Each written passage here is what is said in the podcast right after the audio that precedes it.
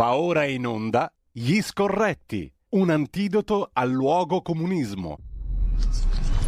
Ed eccoci qua, più in forma che mai. Abbiamo ascoltato come al solito in questi giorni ci ha tenuto compagnia Valentina Lisizza, pianista mm, che è nata in Ucraina, che però è russa, che si sente russa, che è americana, che interpreta i russi alla meraviglia. Qui anche Liszt, la rapsodia ungherese numero 2.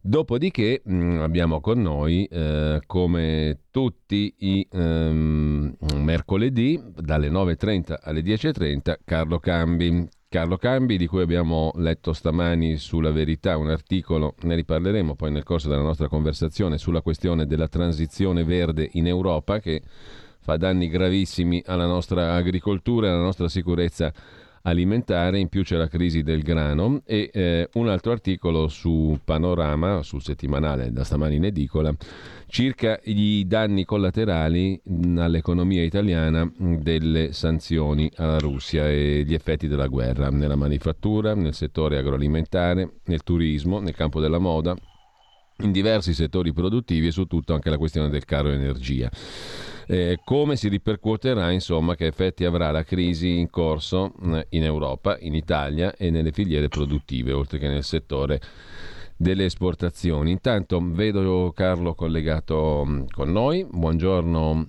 Carlo, ben trovato. Buona mattina. Buongiorno Cardinal Cainarca. Allora, un compleanno, oggi Matteo Salvini fa il compleanno, è nato il 9 di aprile del 1973 che mh, mm, direi forse qualche problemino stamattina, una festa di compleanno un po' turbata da alcune immagini che abbiamo visto tutti e da alcuni articoli che abbiamo letto tutti stamani. Eh, partiamo da lì, intanto facciamo gli auguri di compleanno a Matteo Salvini, comunque, a prescindere, comunque mente e a prescindere.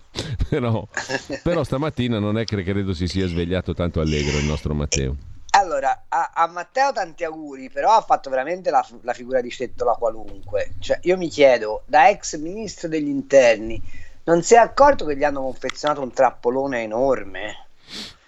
E, e, e questo trappolone c'ha anche nome e cognome, insomma, voglio dire, non è che è una cosa che non si vede. Allora, la domanda è, ma un partito come la Lega Nord, come la Lega, una volta Lega Nord, forse mm. era pure meglio. Eh, un partito come la Lega, possibile che non abbia una sua intelligence interna capace di valutare i rischi di un'operazione come questa messa in mano e gestita e ge- originata da alcune persone che hanno quantomeno una, un rapporto vischioso con i servizi segreti de- di questo paese? A nessuno è venuto in mente che Salvini è stato mandato là per essere proprio sputtanato? Cioè non, lo so. E, e, e, guardate che se è così fa venire i brividi, vuol dire che siamo di fronte a un'ingenuità e ad una incapacità di gestione del potere spaventosa.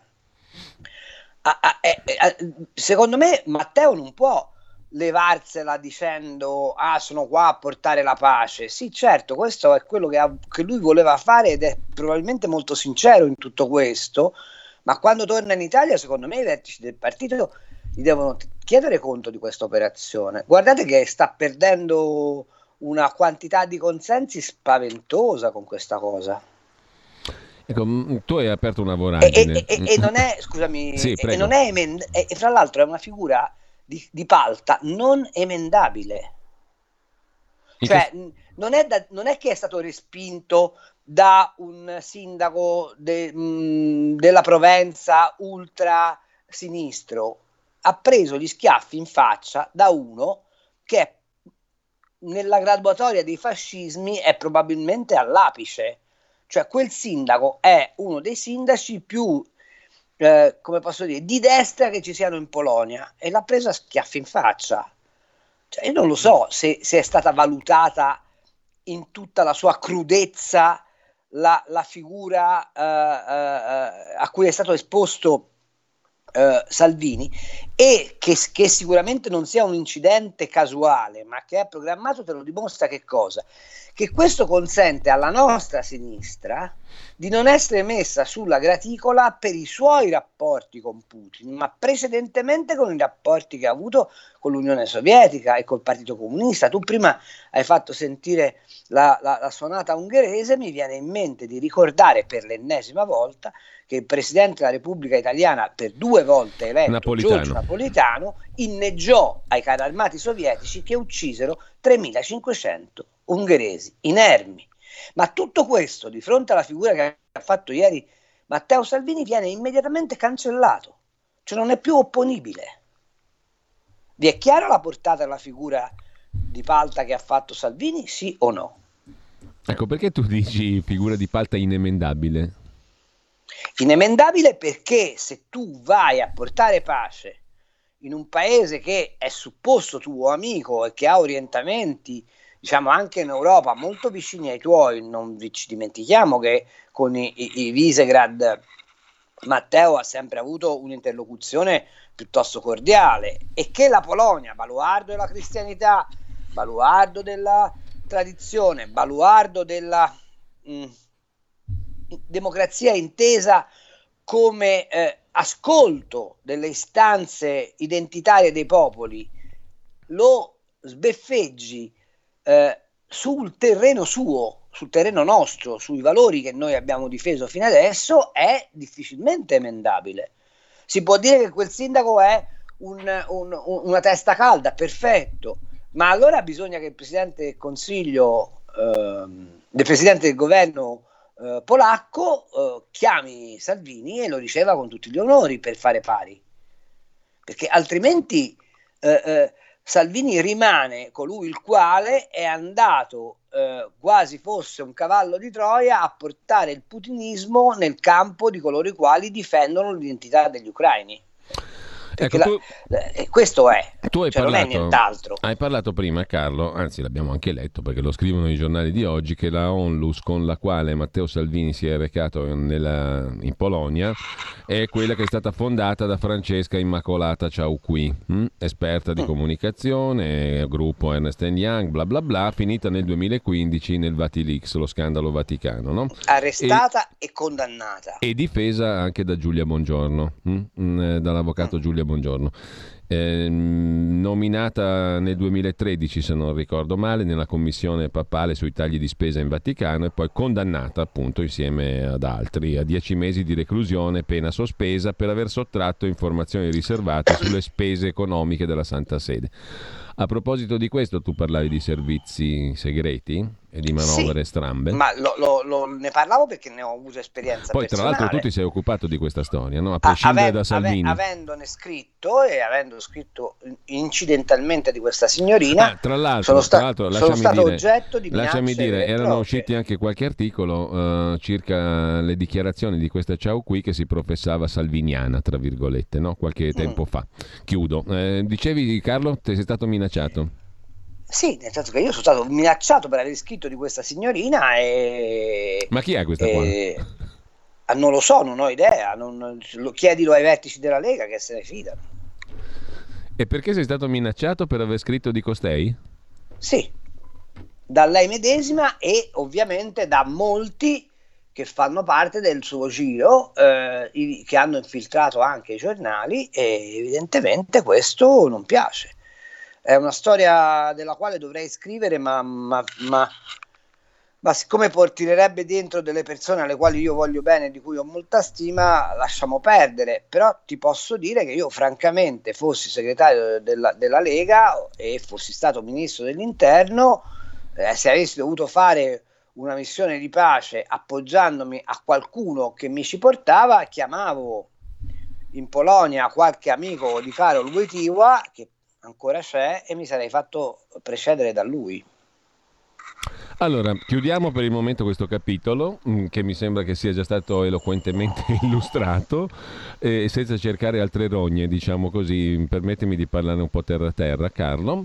Sì, eh, sì, ma infatti io voglio stare lontano quanto più possibile da quel nome e da quel giro. Allora, entriamo però in uh, una serie di altri argomenti mm, dei quali mm, ci siamo riproposti di parlare stamani. Innanzitutto, allora, faccio riferimento ai tuoi articoli che ho citato prima, sia sulla verità che su Panorama. Oh, hai una bella giacchetta, Cardi cardinale. E il cardinale oggi si è messo un po' in ghingheri perché ha saputo che la radiovisione consiste anche di visione oltre che di voce e quindi... Ah un pochino mi sono inghingherato anch'io, diciamo così, per quello che posso, eh, per carità, perché poi sono molto allergico a giacchette, a cravatte. Sì, però sai, tu sei atletico, vai sempre in bicicletta, sei molto, sala- sei molto saliano in questo.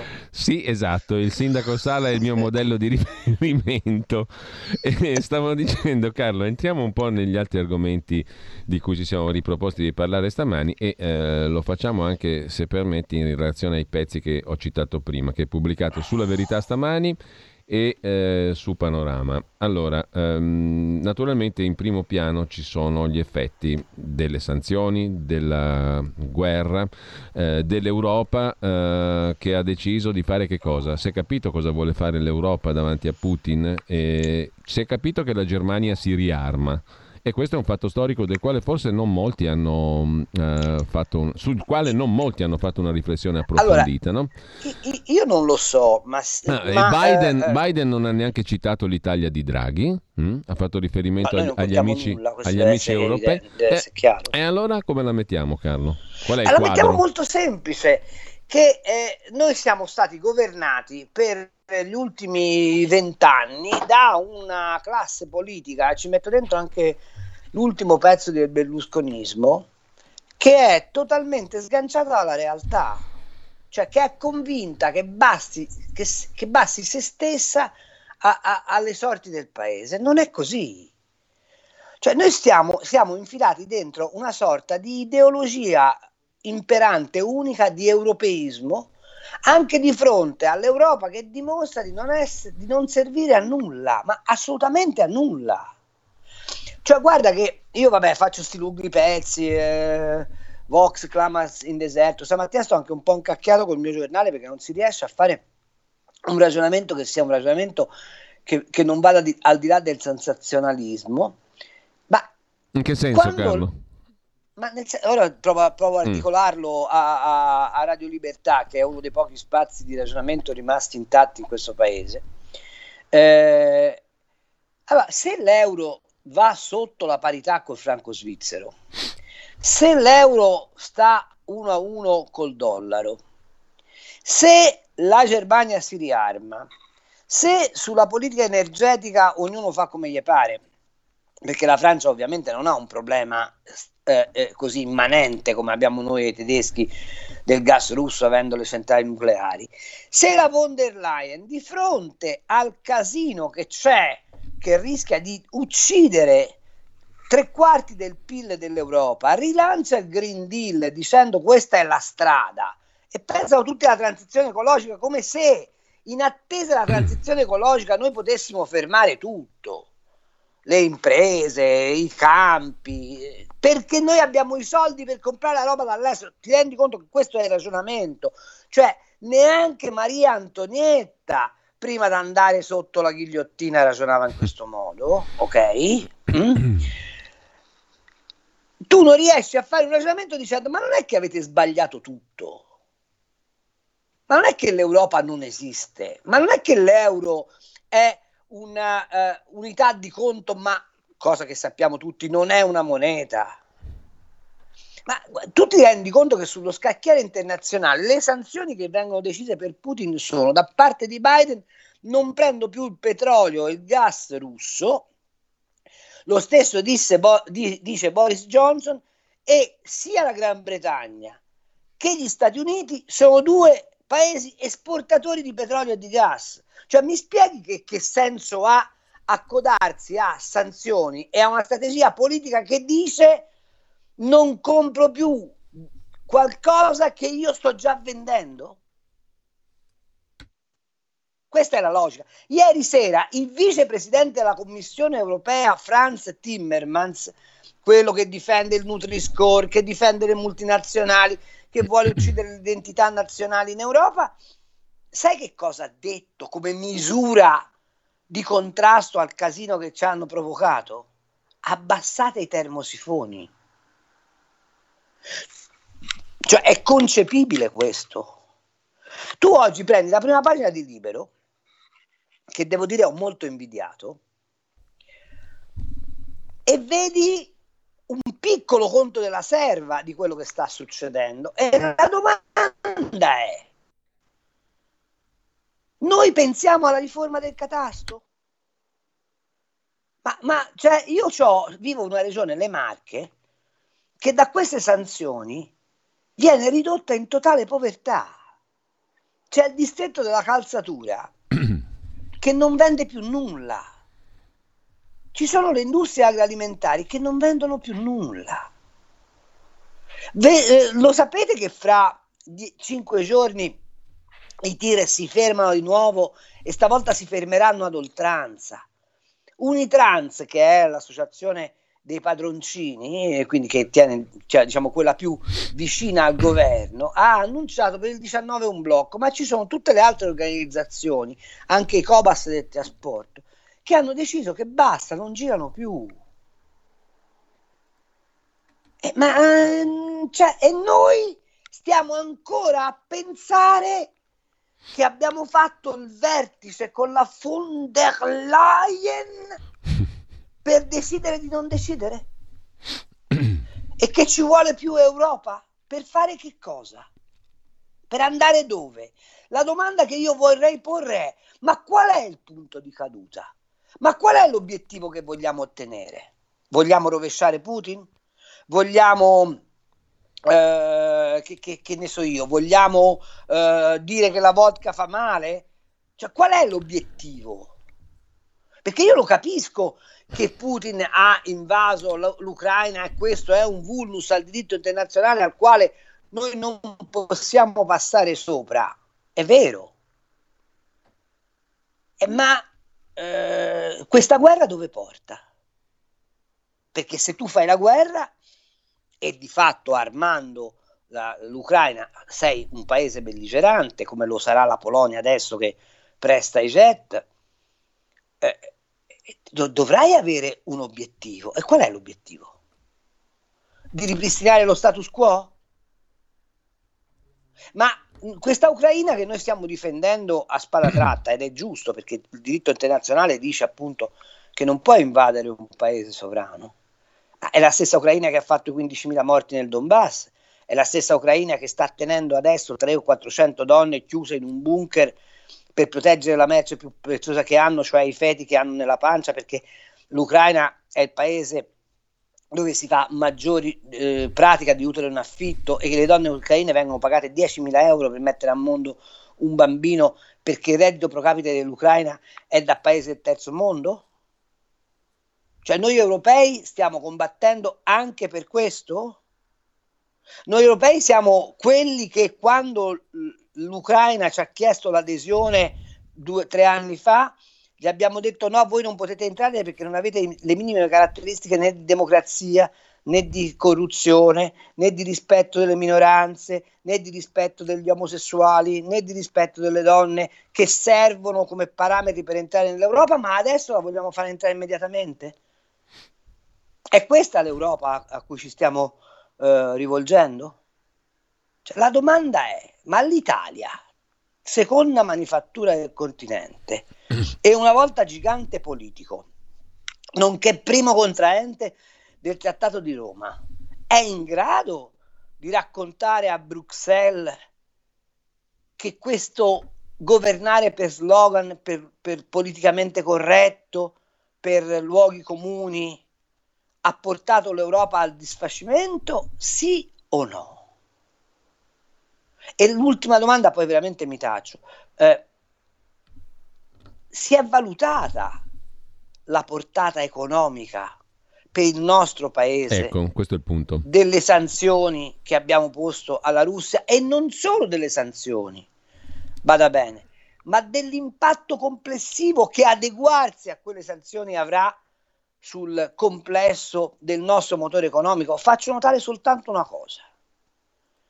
In Ucraina quest'anno non seminera, semineranno girasoli, non seminerà grano, non seminerà probabilmente gran turco, perché il tempo della semina è questo, ma il grano è, è prima, ma insomma, noi stiamo dentro un'Europa che vuole approvare il Green Deal e il Farm to Fork, in cui è scritto che dobbiamo lasciare incolto almeno il 10% della superficie nazionale, che non dobbiamo usare né diserbanti né fertilizzanti, accettando una diminuzione della produzione agricola del 30% a fronte del fatto che fra 20 giorni non abbiamo più farina.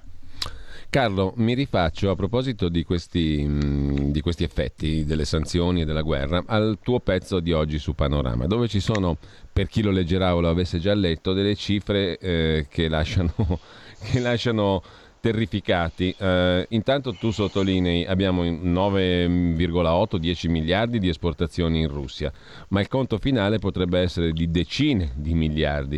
Sì, una ehm, settantina. Eh, appunto, mh, mm, lasciamo perdere il fatto che compriamo energia appunto per 12 miliardi e passa, c'è anche l'effetto, e questo è un aspetto importante credo su cui riflettere insieme a chi ci sta ascoltando, del fatto che eh, Putin ha innescato, come dire, una, ha usato, sta usando, ha, ha, indotto alla nascita di un'arma potentissima, l'inflazione, tra le altre cose. No? Come ci arrivi intanto ai 70 miliardi di calcolo che fai sul costo complessivo per noi, Italia, delle sanzioni e dei loro effetti? È bello, è bello Giulio perché tu mi fai fare queste liste della spesa che mi divertono moltissimo e credo alla gente servono, ai no, chi ci ascolta servono ad avere... Allora, vi faccio i conti eh, gli investimenti italiani in Russia sono all'incirca 15 miliardi, quelli diretti. Parliamo di fabbriche, parliamo di negozi, parliamo di, di stabilimenti. Poi ci sono 20, 23,5 miliardi di esposizione bancaria, ivi comprese quelle del Monte Paschi di Siena, quindi direttamente del governo italiano.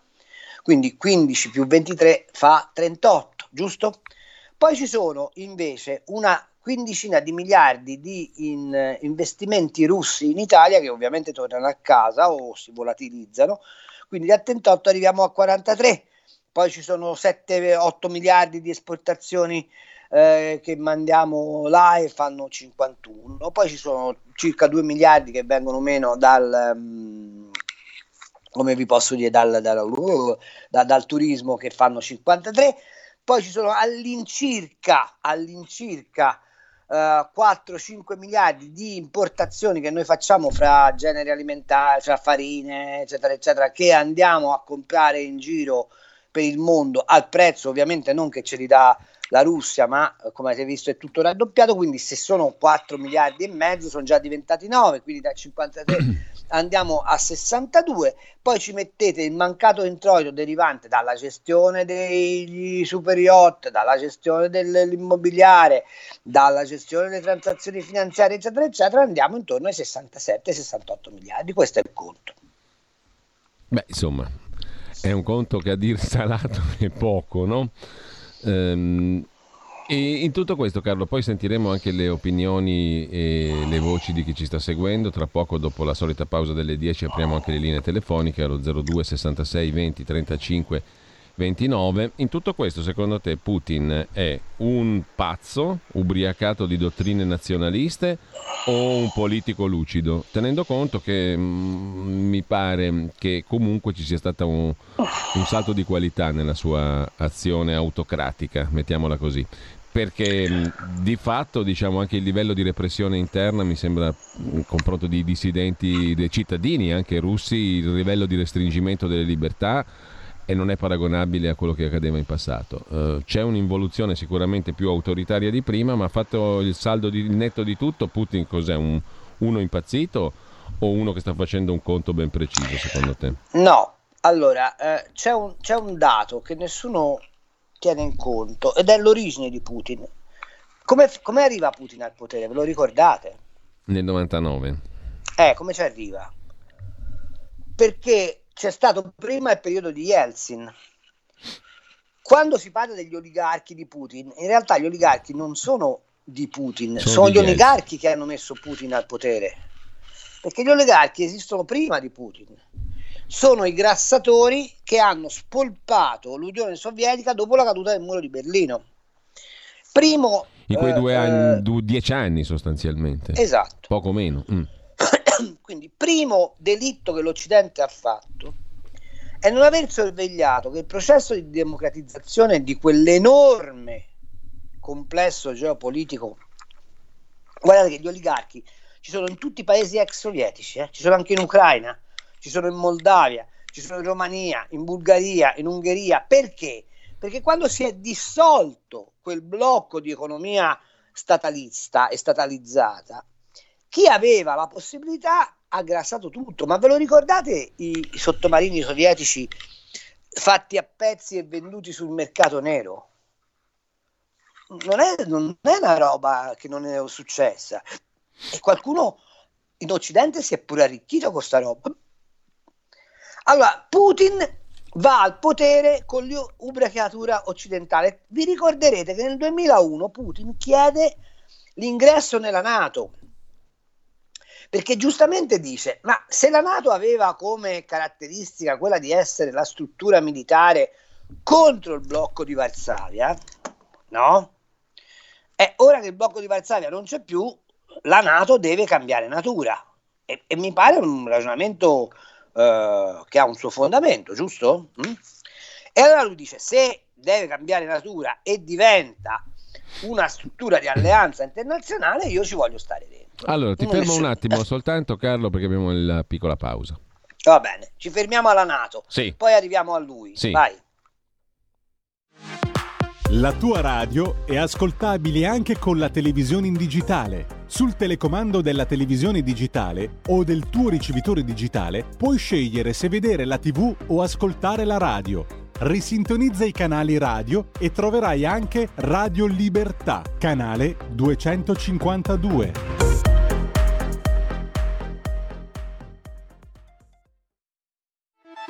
Stai ascoltando Radio Libertà, la tua voce libera, senza filtri né censure, la tua radio.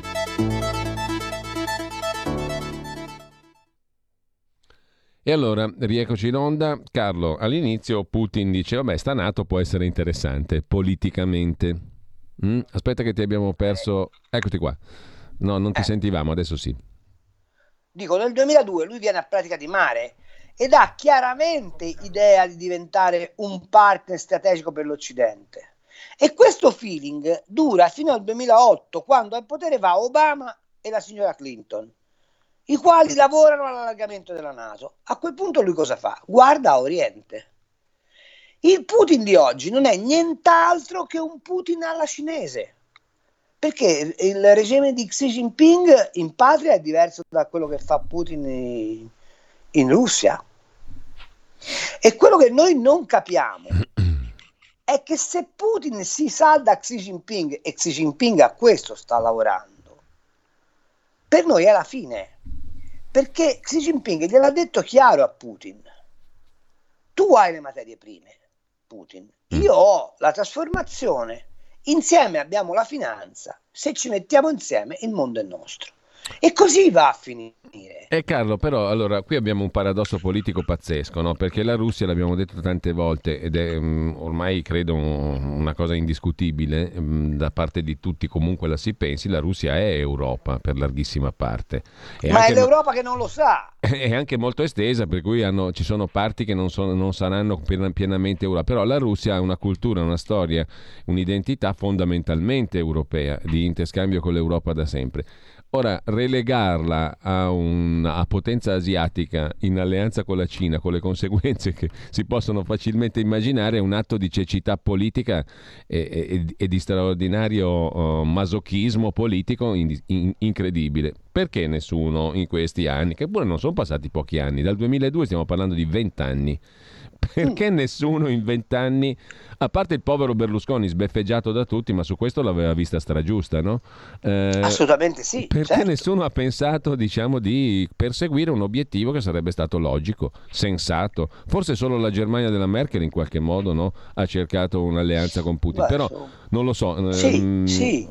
In qualche ma modo. Fatto, ma lo ha fatto in termini di Germania, non l'ha fatto in termini eh, di Europa. Ecco certo, che certo. si rivela la debolezza dell'Europa. Cioè, è questo che ti sto dicendo. Sì, sì, sì, ma, certamente. Scu- scusate un attimo, ma è la stessa Europa che è andata a rompere le balle a, a, a Gheddafi. È la stessa Europa che è andata a rompere le balle eh, ai siriani. Cioè è l'Europa che genera devastazione ovunque mette bocca e poi si trova con delle macerie politiche in, che è incapace di gestire. Ma cioè, io faccio, faccio, seguendo peraltro, ed è qui la saldatura spaventosamente eh, deleteria, le strategie dei democratici americani che hanno nella testa una cosa sola, fare la guerra. Ma perché nei quattro anni dell'odiato Trump neanche Putin, una guerricciola? Neanche una guerricciola e Putin non alza manco un sopracciglio. Perché? Perché i conservatori americani, i repubblicani americani hanno nella testa il pacta sunt servanda. Non, non è che gliel'ha detto qualcun altro a Putin che la Nato non gli avrebbe mai rotto le scatole. Eh. Gliel'hanno detto gli americani. Quindi... Allora, facciamo un ragionamento. Ripeto, io condanno Putin, condanno l'invasione dell'Ungheria, della, scusatemi, della, della, dell'Ucraina. Eh, ovviamente con le bombe non si risolve nulla. È, è tutto vero. Ma io faccio un ragionamento, ma perché siamo pieni di immagini della guerra dell'Ucraina e piangiamo lacrime amarissime? Ma perché quando muoiono bambini siriani, afghani, libici, non, non è uguale? C'è qualcuno che si è commosso quando, gli, quando ecco, i francesi hanno spianato i quartieri di Tripoli? In tutto questo, in tutto e questo... quando abbiamo buttato le bombe in Serbia? Già, nel 99. No, voglio dire, cioè, abbiate pazienza. Allora, il discorso è o si fa della realpolitik e quindi ci si comporta in modo da assicurare una prosperità a tutti i contraenti di, un, di un'alleanza, oppure si fa della retorica. Carlo, e noi in, stiamo facendo la retorica. In tutto appunto. questo io mh, mm, anche qui sfondo una porta aperta, dico un'ovvietà, ma l'Italia non esiste. Se l'Europa non esiste, l'Italia non esiste al quadrato. Um, al di là della figura di Draghi che si tiene un ministro degli esteri come Di Maio, su quale non voglio ironizzare perché ho il rispetto Beh, delle si tiene persone. pure Speranza, si tiene pure la Morgese. Eh, esatto, però che... diciamo che comunque Di Maio, bravo ragazzo, per carità io non, sì. non, non, non voglio diciamo, in, fare ironia facile perché come sparare sulla Croce Rossa girano una quantità di meme spaventosi su di lui lui, quindi mh, mm, lo dico veramente con, con rispetto, no? però mh, mm, è evidente che non è una figura all'altezza della situazione e neanche della storia diplomatica italiana e neanche del ruolo geopolitico potenziale dell'Italia, che comunque dovrebbe essere un paese molto importante. Biden non l'ha neanche citato, no? non esistiamo nel, nel, nell'elenco che ha fatto ieri dell'Europa, dei paesi europei. Non ha parlato di Europa, ma ha parlato di tre paesi, Germania, Francia e Gran Bretagna. No? Ehm, però eh, in tutto questo Draghi come si colloca in questo scenario? Ti faccio una domanda retorica, Carlo. No? Ma insomma, secondo me Draghi è l'ennesimo bluff che, viene, che la storia si incarica di, di, di svelare. Cioè, voglio dire, eh, mh, mm, a livello internazionale non conta nulla. Ma non conta nulla perché è già stato deciso che l'economia italiana verrà smembrata. Cos'è un vassallo di Biden finita lì? No, non, non, come lo possiamo... No, non so, non so se è un vassallo di Biden. Quello che so è che non c'è una, come posso dire, boh, uh, non c'è una percezione del valore Italia in tutto questo. Ma d'altra parte, quali sono i campioni mondiali che l'economia italiana oggi esprime? Quali sono? Mi sai dire uno, due, tre gruppi industriali italiani che sullo scenario mondiale contano al pari dei colossi mh, internazionali? Neanche uno. Forse Leni forse Leni. Mm. Eh, dal, a livello bancario abbiamo dei nani, peraltro impainati eh, con la Russia oltre misura. A livello produttivo non abbiamo nulla di straordinariamente importante se non Leonardo, che guarda caso è anche un pezzo di industria militare legato a doppio filo alle strategie che la Nato eh, eh, eh, può immaginare, quindi siamo vassalli anche lì. Non abbiamo un volume economico tale da, essere, da poter essere considerati eh, un boccone facile da digerire, ma neanche un volume economico tale da poter sedere al tavolo dei grandi. Guardate, c'è una cosa che nessuno considera.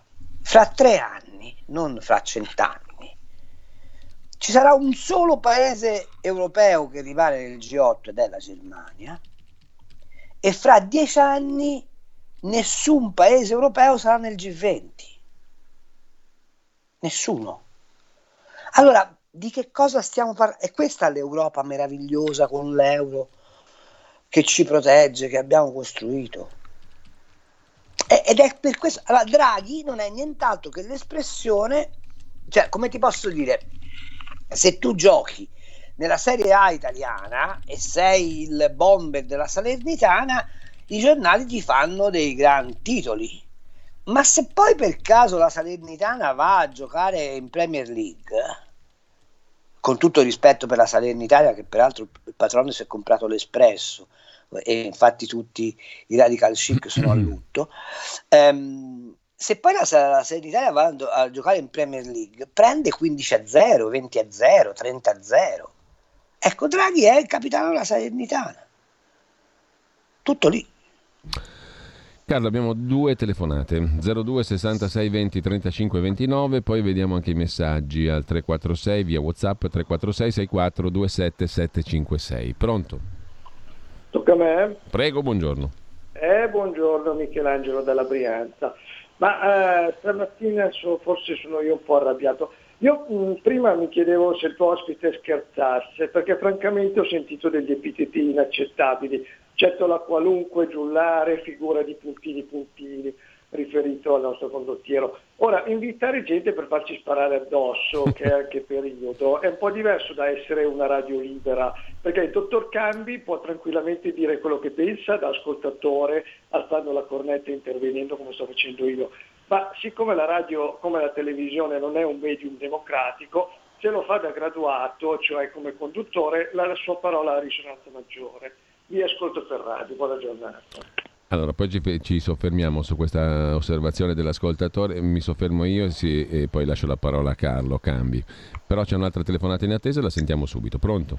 Sono Marco da Mantova, io penso che Radio Libertà debba dare diritto di parola a tutti, quindi anche a Cambi, perché ci aiuta sempre a riflettere su tante cose, ma Cambi non ha certamente bisogno dell'avvocato Marco Mari, che sono io che non sono avvocato, per difendersi. tanta manna che cambi esiste perché ci fa riflettere su tante cose. Eh, allora, io mi domando, ma siamo davvero sicuri che chi sta dirigendo l'Unione Europea non sappia quello che fa? Io non vorrei invece che tutto andasse in funzione della distruzione di un continente, magari anche al fine di ridurne la popolazione e sostituire la popolazione attuale che al sistema economico-finanziario che divide il mondo costa troppo, per ridurci, cosa che ci stiamo andando molto velocemente e ci andremo nel giro di qualche settimana se Putin dovesse davvero tagliare gas e petrolio, alla stessa stregua dell'Africa o forse del, ed anche del Sud America, forse solo che in quei, in quei continenti per buona parte c'è un clima decisamente più caldo, mentre qui d'inverno davvero si crepa di freddo. Io temo che sia tutto studiato a tavolino. Magari mi sbaglio, eh? Buon lavoro e grazie. Carlo, ti lascio subito la parola perché poi... Allora, caro ascoltatore, mm. sa che in politica con gli atti di fede non si va da nessuna parte? Le faccio un ragionamento. Secondo lei, il partito dell'ex ministro dell'interno ha bisogno di quella onlus per andare in Polonia? Non ci può andare per canali diplomatici diretti? E secondo lei quella onlus dà assoluta garanzia che Matteo Salvini non sia stato indotto in una trappola E le faccio un'altra domanda. Lei ha visto i giornali e i telegiornali in questo giorno come hanno rappresentato Salvini? E secondo lei quel danno d'immagine è un danno d'immagine facilmente recuperabile? O, o invece di una bestia ci vuole uno zoo intero per fare pari e patta? E non le viene in mente che si possa domandarsi se, visto che l'essere sprovveduti sembra eccessivamente sproporzionato a quello che è successo, non ci sia invece una volontà che quello che è successo accadesse? Allora, se lei ritiene che mettere sull'avviso la dirigenza di un partito della trappola in cui è caduto sia un esercizio di discredito, le lascio la sua opinione. Per quel che mi riguarda, ciò che mi guida è l'osservare quello che accade e dire attenzione che avete pestato la classica boazza. Più chiaro di così, Carlo, non potevi essere. Io mi limito solo ad aggiungere come direttore della radio che sono mh, mm, felice del fatto che una persona e un giornalista come Carlo Cambi possa parlare qua, per i motivi che Carlo ha appena elencato, proprio chiari e netti e puliti e non devo aggiungere una sillaba. Ci sono mm, diversi messaggi, due telefonate, allora passiamo alle due telefonate, però poi mm, do conto anche dei tantissimi messaggi, ci fermiamo un attimo con il telefono, sentiamo chi è in linea, pronto? Pronto? Buongiorno. Buongiorno, mi Prego. chiamo Dario, chiamo dal Veneto. Prego. Allora, eh, premetto che siccome sono un complottista terracubista, quello che dirò sono delle castronerie. Però a me sembra che la situazione ucraina adesso, soprattutto politica, sia da, eh, da un, la ricaduta di, una, eh, di un colpo di Stato che c'è stato per eh, abbattere quello che era il presidente e mettere questo personaggio che è Zelensky. Ehm, oltretutto finanziato da, ehm, mi sembra di aver capito, da uno come Soros.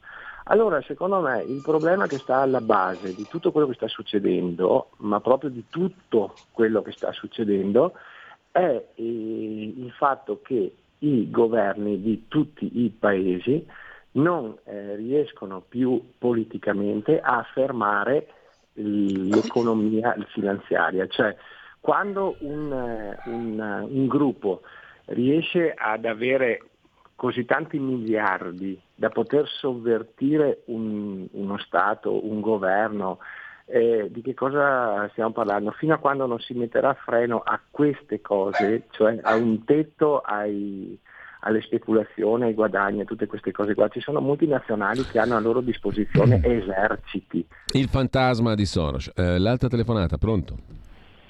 Buongiorno a tutti e due Lisetta. Buongiorno. Allora, un piccolo ma grande particolare che avete dimenticato. L'anno scorso in pieno Covid cosa è successo? È successo che Putin ha mandato diversi medici russi qua in, in Italia, da noi, per aiutare i medici. E allora noi eh, ricambiamo con tutto questo adesso, comprese le sanzioni sulla Russia, grazie soprattutto al nostro cretino di governo che sta ricambiando in questo modo. Tutto qua, vi saluto, arrivederci. Beh, questo mi sembrano due fatti mm, lievemente non correlati tra di loro, ma comunque, eh, Carlo, eh, ti giro qualche messaggio intanto, aggiungo alle telefonate. Allora, mh, mm, fate parlare Salvini con Cambi, scrive Fabio. Eh, e un altro messaggio. Quanti politici, scrive Carmen, sono andati a vedere da vicino questa orribile guerra? Anche le situazioni evolvono. Matteo Salvini per me ha fatto ciò che era giusto prima e adesso. Non si possono fare scelte solo di convenienza. Se devo ragionare così, voterei la sinistra. Caro Carlo, scrive un altro ascoltatore, devi convincere il cardinal Cainarca a darti più spazio. Sei musica per le nostre orecchie, scrive Ferdinando. Eh, e ancora, mh, mm, complimenti a Carlo Cambi, pienamente d'accordo, scrive Emanuela da Torino, i nostri governanti ci vogliono distruggere. Eh, buongiorno a tutti, Corrado, metalmeccanico da Treviso. Quando è stato proposto come Presidente della Repubblica Cambi non sbagliavamo Cambi numero uno, senza se, senza ma. Venendo a noi, scrive un altro ascoltatore, mh, mm, cosa deve fare Salvini per ripulirsi ed essere di nuovo presentabile? Ormai qualsiasi cosa dica o faccia gli sbattono in faccia magliette, felpe, dichiarazioni pro Putin, Metropol e via dicendo. Oggi sul fatto c'era la ripresa del Metropol. Poi a proposito di Metropol, indagine 2 dice il fatto quotidiano su Savoini e compagnia bella. Non so a cosa preluda. Um, sinistramente mi viene in mente il discorso con cui abbiamo aperto la conversazione, servizi segreti e manovre strane, ma comunque non voglio entrare in quella roba lì perché mi dà fastidio fisico e, e, mi basta adombrarla e tenerla presente però, no? è un po' come, come quando De Gasperi parlava della massoneria mai nominarla, sempre tenerla presente, diceva De Gasperi, che non mi sembra l'ultimo cucù di passaggio. Comunque, al di là di questo, Carlo, eh, eh, cosa può fare Salvini? Scrive questo ascoltatore. Eh, faccio una rassegna veloce dei messaggi arrivati. Eh, Pietro, ehm, bisogna dire a Biden che senza gas e petrolio rimaniamo noi. Lui non ha nessun problema. Eh, altra domanda, perché la stampa difende ancora Di Maio?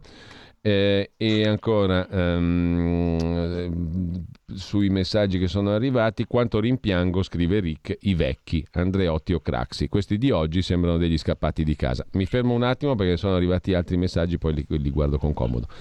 Ti lascio la parola, Carlo. Ah, allora, eh, vabbè, le considerazioni sarebbero tante. Faccio, le raggruppo tutte in un, in un dato. Sapete quant'è il PIL dell'Ucraina?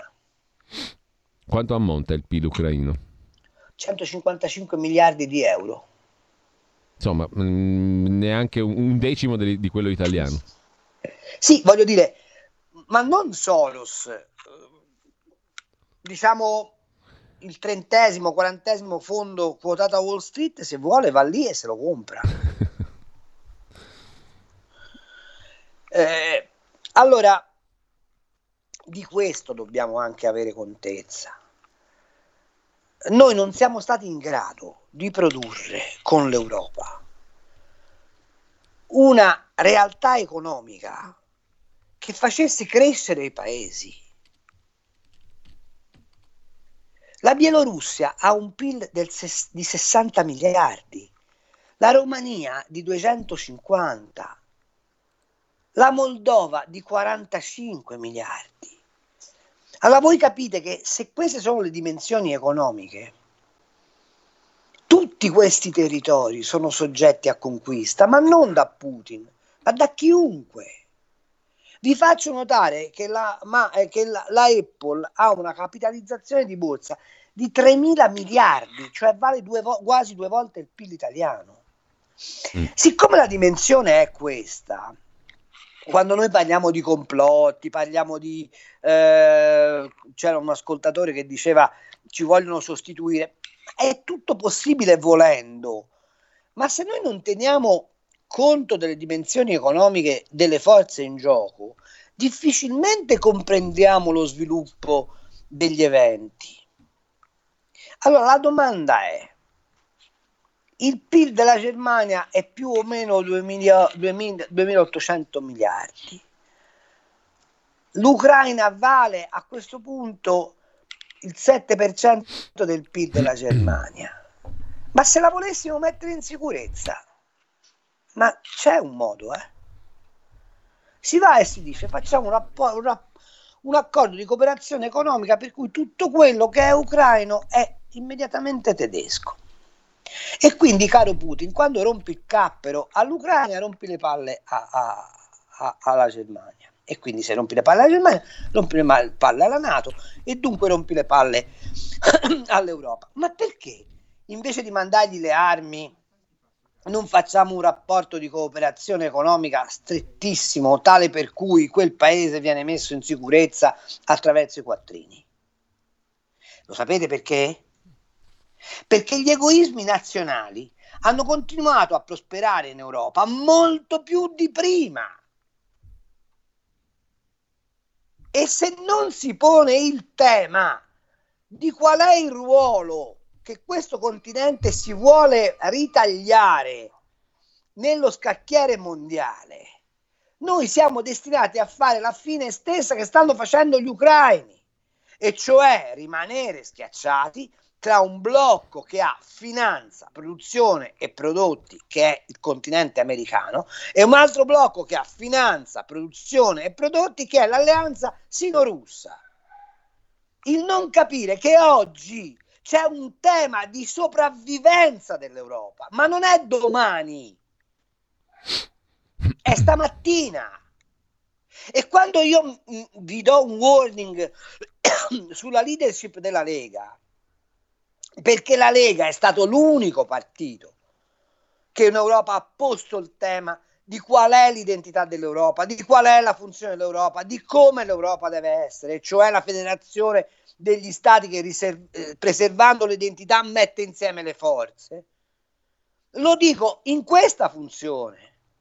Il problema è che noi la narrazione sulla Lega e in generale sul centro-destra l'abbiamo fatta fare alla sinistra la quale l'ha raccontato in un altro modo, cioè come fa comodo a chi è convinto che il mondo sia un mondo di accordi. No, come si evince dalla sceneggiatura di Mezzogiorno di Fuoco di Sergio Leone, il mondo è piccolo ma è anche tanto cattivo. Carlo, e eh... noi stiamo con, siamo dentro la morsa e come paese non abbiamo praticamente più nessuna possibilità di salvezza. Anche perché qua poi dobbiamo pagare il debito, no? Eh, esatto. E ci arriva una gragnola di tasse di cui credo, forse, non so, forse mi sbaglio Carlo, però la discussione sulla modifica delle rendite catastali è solo l'antipasto, no? Beh, è prodromica, sì. Mm. Cioè, eh, allora, abbiamo due telefonate, poi ti vorrei chiedere però anche del Columbia Gate di D'Alema, mi stava sfuggendo questa cosa, ah, perché abbi- abbiamo parlato di Leonardo, Finmeccanica, di Metropol, di Savoini, di più o meno fondate indagini, quella su D'Alema tu come la vedi? Di cui la verità si sta occupando alla grande in questi la, giorni? La, la vedo per come la scrive il mio giornale, cioè è un pasticcio di proporzioni bibliche in cui si rivela ciò che tutti sanno.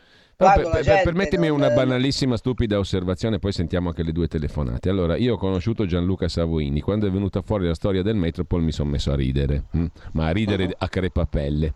Non so cosa salterà fuori da lì, non mi interessa, però eh, un conto è dire Savoini, un conto è dire D'Alema. Eh, mi sembrano mm. due cose un po' diverse.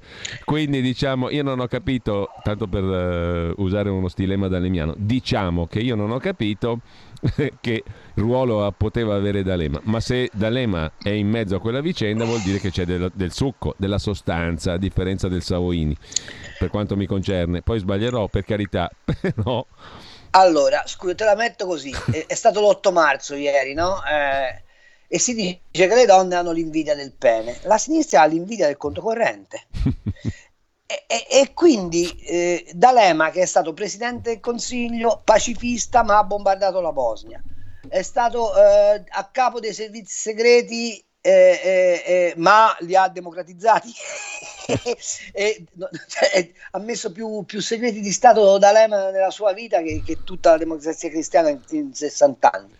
Eh, che cosa fa? Fa quello che fanno tutti i signori No? Poi mi fanno morire e si scandalizzano per, per Renzi che va a fare conferenze dagli sceicchi. Si è messo a fare il trade internazionale, il trade internazionale che rende più è quello sulle armi. Poi dice, ah no, ma io facevo solo il consulente. Certo. Sì, però certo, 80 anche... milioni ne parlava lui, non è che ne parlavo io di 80 appunto, milioni. Quindi... Appunto, ma andate a vedere che cosa fa la fondazione Clinton in Africa, andate a vedere che cosa fa la fondazione eh, Obama. Di cosa allora, stiamo parlando? Carlo, abbiamo tre minuti scarsi, due ah. telefonate, pronto? Sono io. Buongiorno, prego. Ciao, sono Donatella. Prego. Allora, tutti parlano di benzina, di gasolio. Adesso vi dico mio figlio. Mio figlio lavora in una ditta dove serve l'olio e quell'olio che serve per lavorare arriva proprio dall'Ucraina e dalla Russia. Ieri sera si sono riuniti perché devono smettere le produzioni e oltretutto mi diceva che ci sono già ditte italiane molto grosse che stanno lasciando a casa personale perché non arriva l'olio che a loro serve, che sarebbe l'olio di girasole. Io di queste cose in televisione non ne sento parlare, ma mi diceva mio figlio che sarà una catastrofe.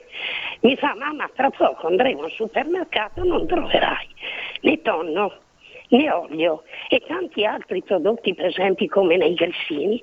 Perché se manca que- questo olio di girasole, gli diceva agli altri produttori non ci possono dare l'olio perché non ce l'hanno. Questa è una catastrofe. Allora, grazie signora. C'è un'altra telefonata, l'ultima, pronto? Pronto Giulio, buongiorno, Mauro da Reggio. Prego Mauro, velocissimo. Dunque, sì, D'Alema è legatissimo con italiani d'Europa alla London Economic School che è stata fondata dalla Fabian Society del 1884. Per cui è tutto spiegato. E Speranza è il suo servo che dal 2007 va a assistere tutte le estati alle conferenze di mm. questi maledetti. Rimane comunque costante una cosa da dire. Io vorrei sapere chi è il ristretto cerchio che sta consigliando Salvini da tre anni a questa parte.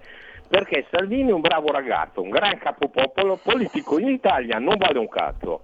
Detta tra parentesi. Draghi ha dimostrato quello che è, perché siamo un paese di minchioni e ci innamoriamo del primo coglione che passa e Draghi l'ha dimostrato che non è nemmeno considerato niente di tutto. Terzo ed ultimo, sì. l'atmosfera è ubiquitaria, nel senso che l'aria che respiriamo noi in pianura padana, ci saranno le PM10 e le PM2,5 de- che, che produciamo noi, ma c'è anche esattamente quello che producono come, come, come anidride carbonica l'India l'America e la Cina. Per cui mettetevelo in testa che non siamo, l'atmosfera non è un arancio a spicchi. Grazie. Carlo, 30 secondi. Allora, sull'olio di mais ho appena scritto un pezzo per Panorama che esce la settimana prossima, vi do dei dati. Noi importi, dovre, importiamo dall'Ucraina 770.000 tonnellate di eh, olio di girasole, in Italia ne produciamo appena 250.000 Ehm, dipendiamo dall'Ucraina per il 70,1% di quello che ci serve. A cosa serve l'olio di girasole? A tutto. A tutto. Eh, l'alternativa, altri oli vegetali molto meno sa- salubri, ma vi dico subito che l'olio di eh, palma, per esempio, è schizzato a 1000 dollari la tonnellata, quando ne valeva 2,50, e addirittura lo strutto oggi si paga intorno ai 500 dollari a tonnellata e ne costava 120. Questo per dirvi il disastro che stanno compiendo. Mm. C'è un altro dato. no, perché uno dice l'olio di girasole, chi se ne frega, non è così. Eh, c'è un altro dato, in Ucraina ovviamente essendoci le bombe non hanno seminato girasole per cui il prossimo anno non ci sarà olio di girasole e quindi vedrete che stiamo alla canna del gas ma detto tutto questo la domanda è appunto ma non c'è l'Europa ma l'Europa non si doveva preoccupare di tutto questo? Non mi pare, ovviamente. E la cosa meravigliosa, sapete qual è?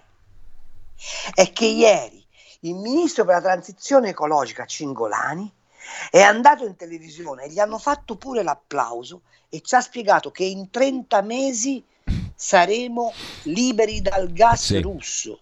Mm. Ecco, io gli voglio citare un economista che sicuramente piace a lui, ma non piace a me che è John Maynard Keynes, che l'unica previsione economica che ha azzeccato è stata questa. Nel lungo termine? Nel, me- nel medio, medio-lungo periodo saremo tutti morti.